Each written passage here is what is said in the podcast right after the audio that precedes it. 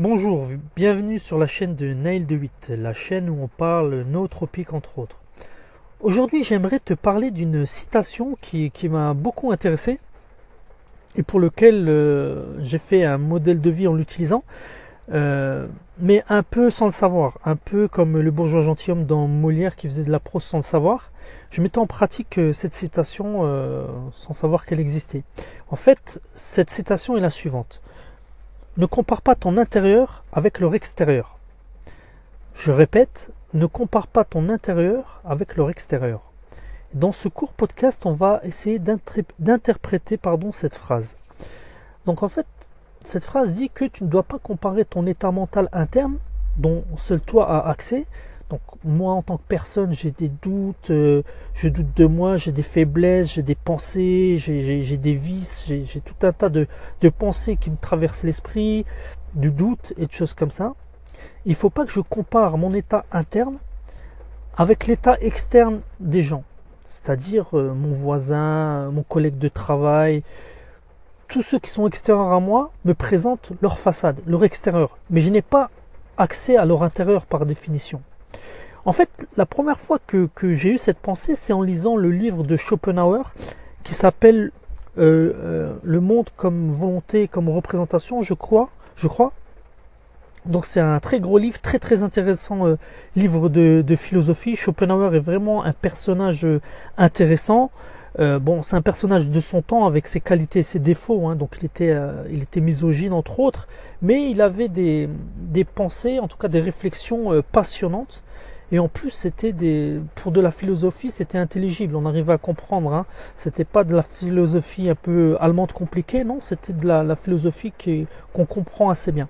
Et donc, dans son livre, Le monde comme volonté, comme représentation, il dit que pour lui, le monde, euh, l'existence n'est fait que de volonté, un peu comme, ce que dit Nietzsche. Donc, euh, nous, on a de la volonté, on a la volonté de vivre et de se reproduire. Donc, pour lui, le monde, c'est que de la volonté et de la représentation. C'est-à-dire la représentation veut dire que euh, le monde nous apparaît par nos cinq sens. Et le monde, c'est que ça, c'est que de la volonté interne et de la représentation, euh, donc euh, alimentée par nos sens. Bon, je, simplifie beaucoup la pensée de, de Schopenhauer, mais l'idée, elle est là. Donc ça, ça m'avait frappé. Et à cette époque, je me suis dit, effectivement, moi j'ai accès qu'en mon état interne et tout le reste, c'est de la représentation. Hein. Euh, comme dirait euh, un autre philosophe français, euh, je, ne suis même pas sûr que les gens qui sont autour de moi existent, parce que mes sens pourraient me tromper. Mais bref, revenons au postulat initial. donc je n'ai accès qu'à mon état mental intérieur, et je n'ai aucun accès à l'état mental intérieur des gens.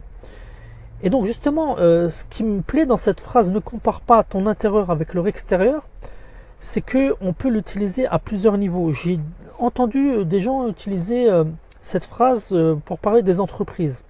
En effet, si tu crées une start-up ou une entreprise, tu peux être stressé parce que c'est le bordel au sein de ton entreprise et tu te compares à tes concurrents qui ont l'air super clean. Mais au final, c'est pareil. Tu as accès à leur façade, à leur vitrine, alors que toi, tu connais ton intérieur. Mais peut-être que leur, intérieur à eux, il est tout aussi bordélique que le tien. Et tu ne dois pas comparer intérieur avec leur extérieur. Donc voilà pourquoi elle me plaît cette phrase, parce qu'elle peut avoir une explication à plusieurs niveaux, au niveau psychologique et même au niveau euh, réel, en macroéconomie je dirais.